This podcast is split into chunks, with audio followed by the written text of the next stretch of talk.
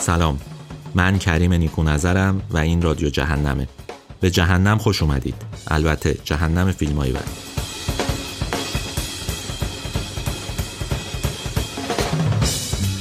قبل از هر چیز باید توضیح بدم چرا یه مدت فقط دارم از فیلم ها تعریف می‌کنم. من بخش جهنم که مربوط به فیلم های بد بود رو حذف نکردم. یه مدت فیلم های خوب بیشتر در دسترسه و کمتر هم دربارشون حرف می‌زنن یا معمولا مناقشه برانگیز شدن.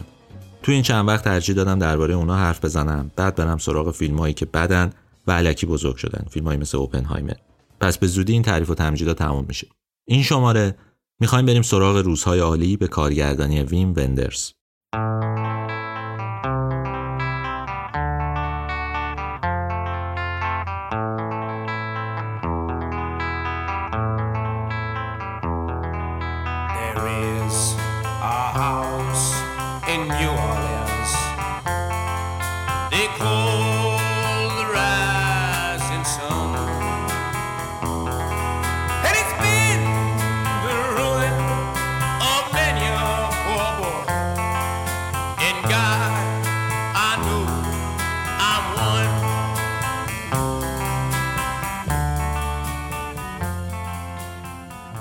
سال بعد از اینکه وندرز فیلم مخفی سازی رو ساخت حالا سراغ یه پروژه شخصی تر رفته. البته ایده اولیه رو ژاپنیا به وندرز پیشنهاد دادن. اینکه بیاد و با نگاه به فرهنگ ژاپن دستجویی این شهر رو ببینه. عجیبه ولی خب واقعی هم هست. خودشون فکر می‌کردن در نهایت وندرز یه فیلم کوتاه درباره پروژه دستجویی جدید توکیو می‌سازه. اما وندرز به این راضی نشد و همراه با تاکوما تاکاساکی فیلمنامه نوشت درباره زندگی در این شهر. فیلم اول توی جشنواره کن نمایش داده شد دو جایزه از این جشنواره گرفت البته جایزه بهترین بازیگر از بخش اصلی و جایزه کلیساهای جهانی که خب یه جایزه فرعی به حساب میاد روزهای عالی امسال از طرف ژاپن برای اسکار فرستاده شده و اسمش توی فهرست کوتاه نامزدام دیده میشه. قصه روزهای عالی درباره مرد میانسالی به اسم هیرایاماس که ما چیز چندانی از گذشتهش نمی‌دونیم. شغلش تمیز کردن توالت های توکیوست و این مرد کارش رو با دقت عجیبی انجام میده. براش شبیه یه جور مناسکه. ما طی هفت روز زندگی روزمره اونو می‌بینیم. زندگی که انگار نکته ای نداره اما هیرایاما از همون لحظات تکراری داره لذت می‌بره. اتفاقاتی هم که تو فیلم میافتن نه مهیبن نه شوکه کننده. همه چیز درباره این شهر، این مرد و آدمهایی که هیرایاما باهاشون گهگاه ملاقات می‌کنه. خب تماشای چنین فیلمی تو دوره‌ای که همه می‌خوان فیل هوا کنن جذابه اصلا چی داره که می‌تونه تماشاگر رو جذب کنه؟ بیاید درباره همین ها حرف بزنیم. من می‌خوام بحث رو از علاقه وندرز به یاسوجیرو اوزو شروع کنم. از جمله‌ای که وندرز درباره اوزو گفته. اگر در این قرن منظورش قرن بیستمه اگر در این قرن یک چیز مقدس باشه اون چیز اوزوست. همین تک جمله نشون میده که وندرز چقدر شیفته اوزوه. وندرز سال 1985 یه بار رفت ژاپن و فیلمی به اسم توکیو گا ساخت. فیلمی درباره توکیوی جدید که فرق می‌کرد با توکیوی دوران اوزو. اما فیلم درباره اوزو بود و سینماش. توکیوگا شامل تصاویری از شهر، مکانها، همینطور مصاحبه با همکارای اوزو بود. از گفتگو با چیشو ریو یکی از بازیگرای محبوب اوزو تا فیلم بردارش که درباره سبک اوزو صحبت می‌کرد. بعدها هم وندرز پروژه عکاسی داشت در ژاپن به اسم اونومیچی همون جایی که بخشی از قصه فیلم داستان توکیو توی اون میگذشت. چرا من از اوزو و اشتیاق وندرز به اون شروع کردم؟ به نظرم یه خورده جوابش روشنه. روزهای عالی وامدار اوزوه و یه جور ارادت وندرز به این کارگردان ژاپنی رو نشون میده. تو نگاه اول شاید تفاوتها بیشتر از شباهتها باشه. خب اوزو ملودرام میساخت ولی روزهای عالی چندان ملودرام به حساب نمیاد. دوربین اوزو همیشه از نزدیک زمین به آدمها نگاه می‌کرد. و هرگز روی دست نمی‌رفت. در حالی که روزهای عالی اغلب قابهاش آی لوله و دوربین روی دست هم داره. اوزو هرگز از تصاویر ذهنی استفاده نمی‌کرد. اما وندرز توی این فیلم نماهایی از خواب و رویای هیرایاما رو نشون میده. اوزو عاشق رنگ قرمز بود و می‌گفت می‌خواد های مختلف این رنگ رو نشون بده. اما تو فیلم تازه وندرز رنگ قرمز چندان پرکاربرد نیست. پس چرا فکر می‌کنم این فیلم تحت تاثیر اوزوه الان براتون توضیح میدم.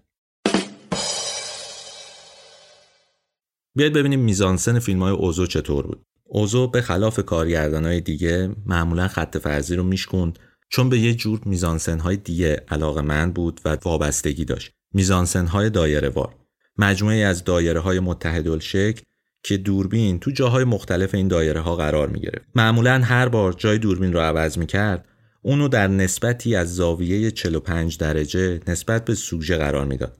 بنابراین خط فرضی شکسته می‌شد و حتی اگه فیلم ها رو نگاه بکنید متوجه میشید که نگاه شخصیت ها به هم توی فیلم چندان همخوان نیستند با هم دیگه. انگار عمدی وجود داشت که جریان بسری فیلم خدشدار بشه. درباره این روش کار اوزو بحث زیاده. آدمایی مثل دانلد ریچی و پل شریدر اونو به زن ربط دادن و مثلا گفتن که دوربین به این دلیل در سطح پایین قرار می‌گیره که شبیه آدمیه که روی تاتامی نشسته موقعی که می‌خواد زن بکنه و داره از اونجا به آدمها و به موقعیت ها نگاه می‌کنه ولی دیوید بوردول به درستی توضیح میده که این روش کار اوزو یک ویژگی سبکیه و دوربین رو بدل می‌کنه به یه ناظر پنهان اوزو معمولا فیلمهاشو تقسیم می‌کرد به چند فصل و برای رفتن از هر فصل به فصل دیگه از سه یا چهار نما به عنوان transition استفاده می‌کرد. نماهایی که ما رو با موقعیت بیرونی لوکیشن بعدی آشنا می‌کرد و کم کم منتقلمون می‌کرد به فضای تازه. اینا رو بذارید کنار تدوین پارامتری که متکی بود به اشیا و رنگها. معمولا از یه شیعی استفاده می‌کرد در یک نمایی و بعد از طریق همون شی به نمای بعدی یا سکانس بعدی می‌رفت. کاری که توی زمان خودش خیلی ویژه و خاص بود الان هم خیلی کم ازش استفاده می‌کنن چون کار سختیه برای تدوین و اصلا برای طراحی میزانسن و طراحی یک فیلم نکته دیگه زمان هر نماست هر نمای فیلم های اوزو بین چهار تا هفت ثانیه است و خیلی کم نماهاش به نه ثانیه می‌رسه. بنابراین ما با تنوع نماهام روبرویم خب حالا بریم سراغ روزهای عالی. آیا توی روزهای عالی با همچین ترکیب هایی و با همچین چیزهایی روبرویم کم و بیش بله ما توی روزهای عالی هم همچین چیزهایی رو می‌بینیم. فیلم برای روایت هر فصل که اینجا هر فصل قصه یه روزه از چند نمای عمومی استفاده می‌کنه. نمایی از شهر نمایی از پاک کردن خیابون و بعد انتقال به لوکیشن اصلی. در کنار اینا ما با جای دوربین طرفیم. به خصوص تو 20 دقیقه اول که هنوز شخصیت های فرعی چندان وارد قصه نشدن و تمرکز روی هیرایاماس این نکته خیلی به چشم میاد. اگه یه بار دیگه فیلم رو ببینید متوجه میشید که وندرز داره جای دوربین رو مطابق سبک اوزو کار می‌ذاره. همون تغییر جای دوربین بر پایه نسبت 45 درجه به سوژه. برای همینم برش های فیلم توی بخش اول حداقل توی 20 25 دقیقه اول خیلی نامتعارف به نظر میاد حتی وقتی جامکات می‌زنه متوجه میشیم که نما توی یک راستا برش نمی‌خوره و زاویه دوربین قدری تغییر کرده زمانبندی پلان ها هم شبیه کاری که اوزو انجام داده توی این فیلم گاهی زمان این پلانا به دوازده ثانیه هم می‌رسه ولی اغلب نماها بین 7 تا 9 ثانیه زمان دارن. چنین بافتی چیکار می‌کنه با ما؟ اول اینکه دوربین رو بدل می‌کنه به یک ناظر. دوربین و اون چه ما از صحنه می‌بینیم همه زندگی نیست. دوربین ناظریه که بخشی از زندگی رو می‌بینه و ما حضور خود دوربین و نگاهش رو حس می‌کنیم. بله خب دوربین روی دست حالتی میده که انگار کسی کنار دست شخصیته و داره اونو دید می‌زنه اما جای دوربین و نوع برش ها ما رو وارد یه دنیای بسری تازه می‌کنه در اصل اون حضور ناپیدای کارگردان که روش پسندیده سینمای کلاسیکه و خب توی هالیوود هم خیلی محبوب هنوز. یه جوری هم انگار ما رو با خود قصه تنها می‌ذاره با خود آدم ها تنها می‌ذاره حذف شده. اینجا دوربین مداخله گر نیست. قرار نیست چیزای زیادی به ما نشون بده یا چیزهایی رو به ما بگه که حتی بعضی وقتا کاراکترها ندونن. اما خودش صاحب دیده و میشه خیلی بحث کرد درباره اینکه این زاویه دیده کیه. اما نکته مهمتر اینه که این دوربین که دوربین ناظره ما رو یه مقداری از خود قصه جدا می‌کنه. انگار که قصدی وجود داره که ما با آدم ها اونقدر نزدیک نشیم. ما در خلوت هم اونها رو با یه فاصله ای ببینیم. یه جوری فاصله گذاری وجود داره در هر نما. البته که اوزو از این ویژگی به عنوان یک ویژگی سبکی استفاده می‌کرد. خودش چندان درباره این کار صحبت نکرده. ولی آدمی مثل دیوید بوردول خیلی دربارش توضیح داده. کتابی وجود داره به اسم سینمای اوزو. نشر مرکز هم چاپ کرده. ترجمه آقای روبرت سافاریان. اونو بخونید متوجه میشید که این چقدر کاربرد داره و ویژگی سبکیش چقدر کمک کرده به اون جهانی که می‌خواد بسازه. وندرس هم از همین مزایا داره استفاده می‌کنه. جایی رو انتخاب می‌کنه که دوربینش انگار که با یه فاصله نه فاصله چندان زیاد اما به هر حال با یه فاصله ای داره به آدمها نگاه می‌کنه و اونا رو دید می‌زنه. حتی تو خلوتشون هم یه جوری حرمت آدمها رو نگه میداره. این رو هم باید یادآوری کنم که وندرز اصولا با چنین ساختاری کار نکرده بود. توی اغلب فیلماش هم نماهاش طولانی تر بود هم زوایا مثل اغلب فیلما بود خط فرضی رو خیلی کم میشکن به نظرم وندرز چند ویژگی سبکی اوزو رو با سبک خودش ترکیب کرده. اون برای ژاپنی شدن خودش رو به کارگردانی نزدیک کرده که سبکش حتی توی اون کشورم منحصر به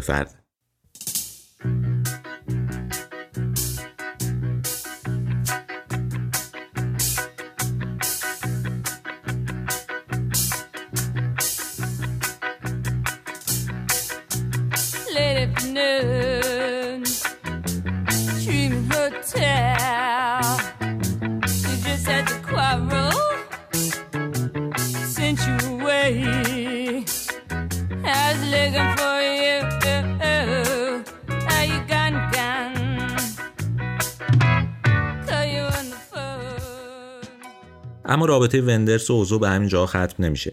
هیرایاما قهرمان فیلم روزهای عالی هم اسم شخصیت اصلی فیلم بعد از ظهر پاییزی اوزوه. آخرین فیلمی که اوزو ساخت. وندرس 60 سال بعد از اون فیلم برمیگرده به توکیو و انگار داره یه فیلم اوزویی می‌سازه. از همین فیلم بعد از ظهر پاییزی هم مایه هایی گرفته. مثلا رابطه هیرایاما با زن کافچی شباهتی داره به رابطه هیرایامای بعد از ظهر پاییزی و دختر جوانی که اونجا کار می‌کنه. یا مثلا تماشای بیسبال از تلویزیون همون اتفاقیه که تو فیلم اوزو هم رخ میده می‌خوام یه بار دیگه تاکید کنم که این شباهت ها و نزدیکی نگاه و الهام گرفتن به یه برداشت سطحی منجر نشده. وندرز استادانه داره از ویژگی های سبکی اوزو استفاده می‌کنه و اون بخشی رو که باهاش همراه گسترش میده. بذارید درباره شباهت ها حرف بزنم شاید بیشتر کمک کنه.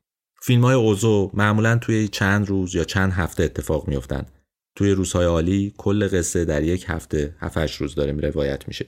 اوزو معتقد بود که عوامل انسانی رو از طریق رفتارشون می‌شناسیم با حرفا، کارا، زندگی روزمره و تصمیماشون. اینجا ما هیچی از گذشته هیرایاما نمی‌دونیم اما در عین حال اونقدر میشناسیمش که سر در میاریم چه جور آدمیه. اوزو هیچ وقت درباره زندگی شخصیت ها قبل از شروع فیلم چیزی به ما نمیگه. هرگز فلاشبک نداره و عمدن بعضی از رویدادها رو بازگو نمی‌کنه توضیحشون نمیده شما تو روزهای عالی هم همین روند رو می‌بینید. مثلا جایی که خواهر هیرایاما سراغش میاد و ازش می‌خواد به دیدن پدرش بره و هیرایاما قبول نمی‌کنه نه از توضیح خبری هست نه گذشته ای رو برملا می‌کنه. انگار به عمد اونجا قرار مبهم بمونه. همون روشی که اوزو استفاده می‌کرد. فیلم های اوزو معمولا ساختار اپیزودیک داشتن و گاهی از یک وجه کمیک و خوش به سمت امدوه حرکت می‌کردن. شما تو روزهای عالی هم همین روی کرده می‌بینید. با دیدن هر روز از زندگی هیرایاما انگار دارید یه اپیزود تازه رو می‌بینید. همه چی با دلخوشی شخصیت شروع میشه اما کیه که با نمای آخر فیلم احساس غم و اندوه نکنه؟ علاوه بر ویژگی های ساختاری که توضیح دادم فیلم از نظر تماتیک هم به کارهای اوزو نزدیکه. فیلم های اوزو همیشه نماهایی دارن از طبیعت. یا شخصیت ها در حال گردش در طبیعتن یا مکسی هست در اونها که ما رو دعوت می‌کنه به تعمل در طبیعت.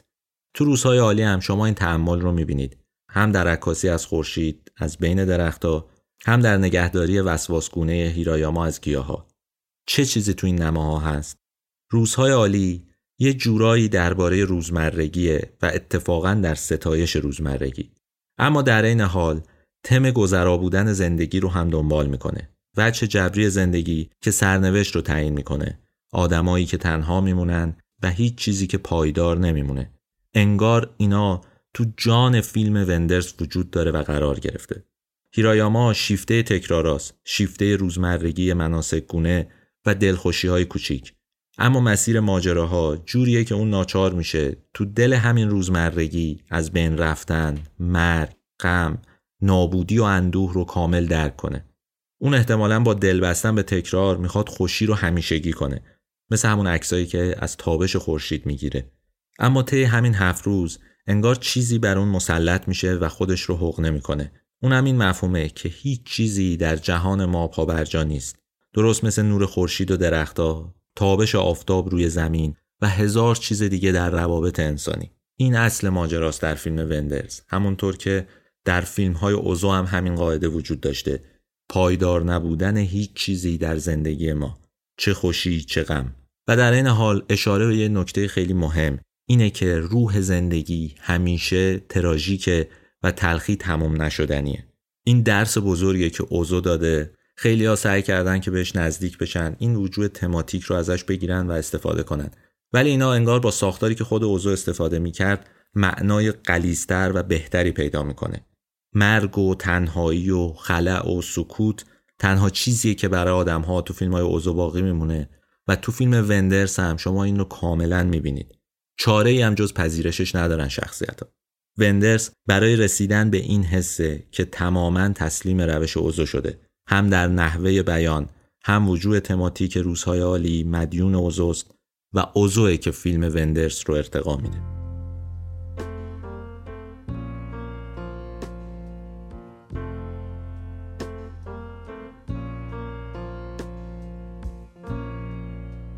Just a perfect day.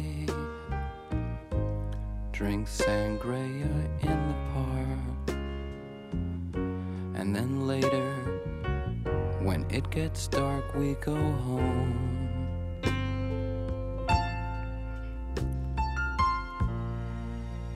Just a perfect day. Feed animals in the zoo. Then later, a movie too, and then home. Oh,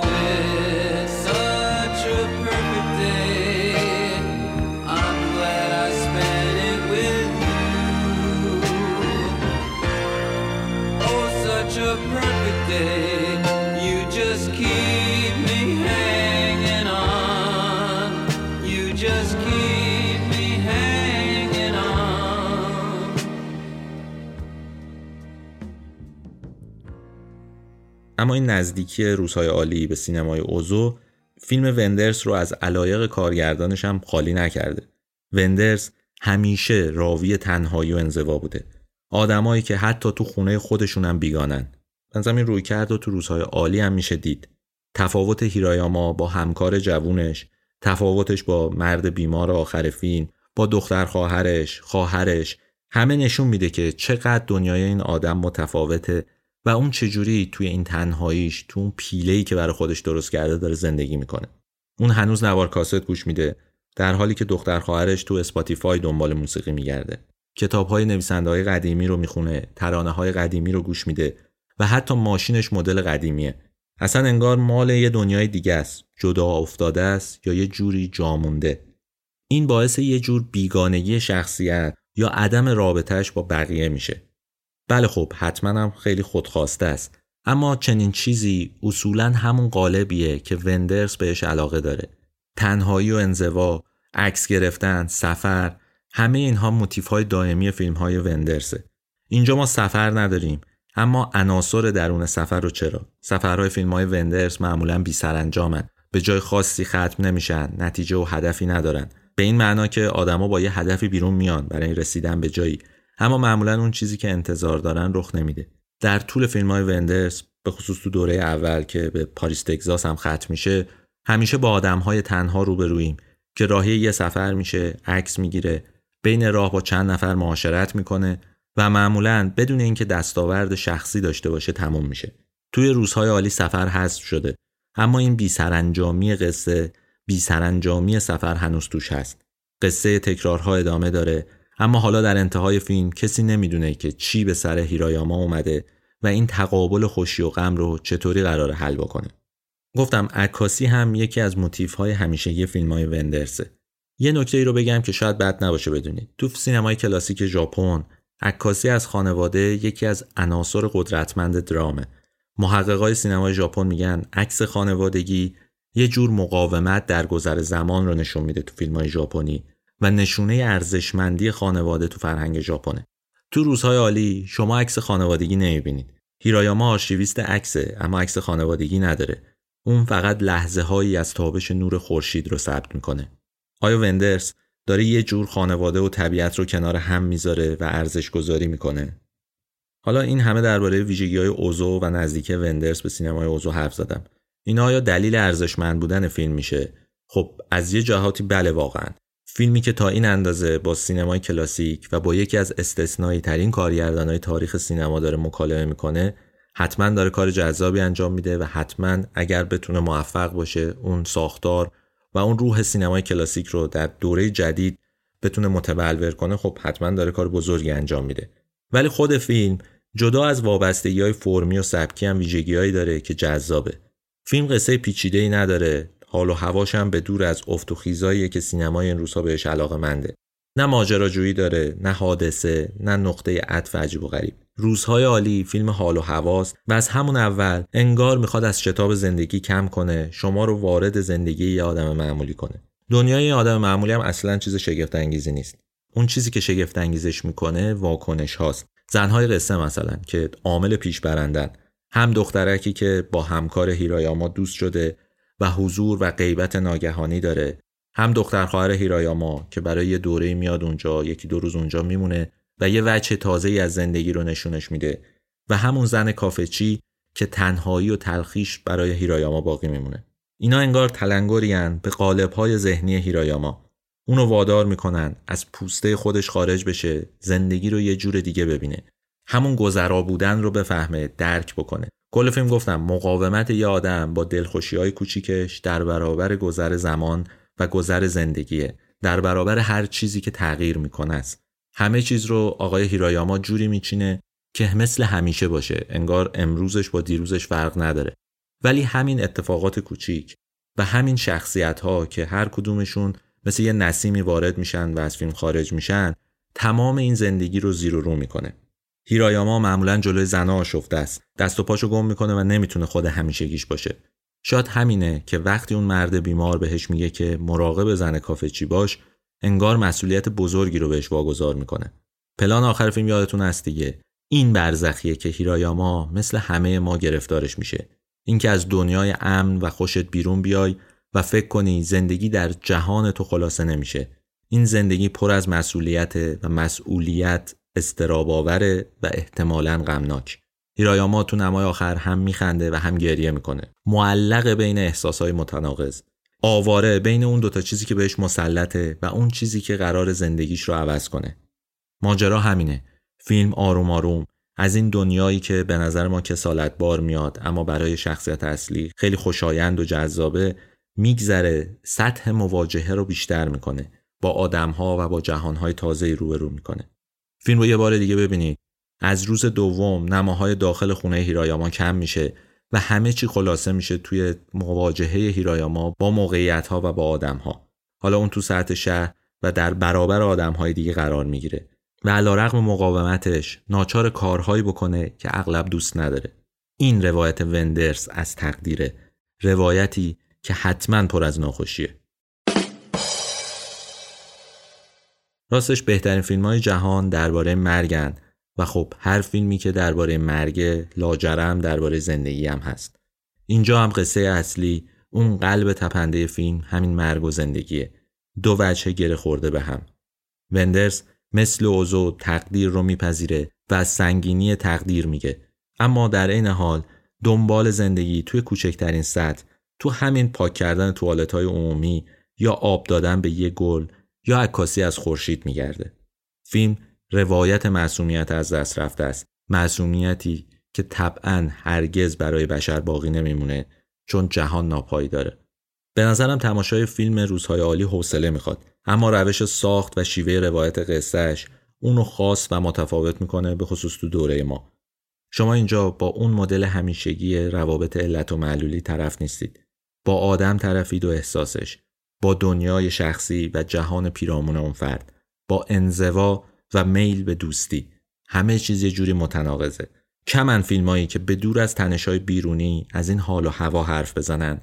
دوربین یه مقداری با فاصله به آدم ها نگاه کنه حرمت و حریم شخصی رو نگه داره. سعی نکنه که روانشناسی اونها رو بازگو بکنه و نشونمون بده. سعی کنه که اونها رو دید بزنه و گزارششون بکنه. روزهای عالی پیشنهادیه برای دیدن یه فیلم متفاوت و یه سینمای متفاوت. برای تماشا و شنیدن قصه ای که انگار روزگارش گذشته و دیگه خیلی به زمانه ما ربط نداره. اما درست تو همون لحظه فکر می‌کنید که این روایت چقدر مدرنه که چطور داره با خودداری با سبک با ساختارش یک ماجرای ازلی ابدی رو روایت می‌کنه. اونم این که آدم تا ابد تنهاست.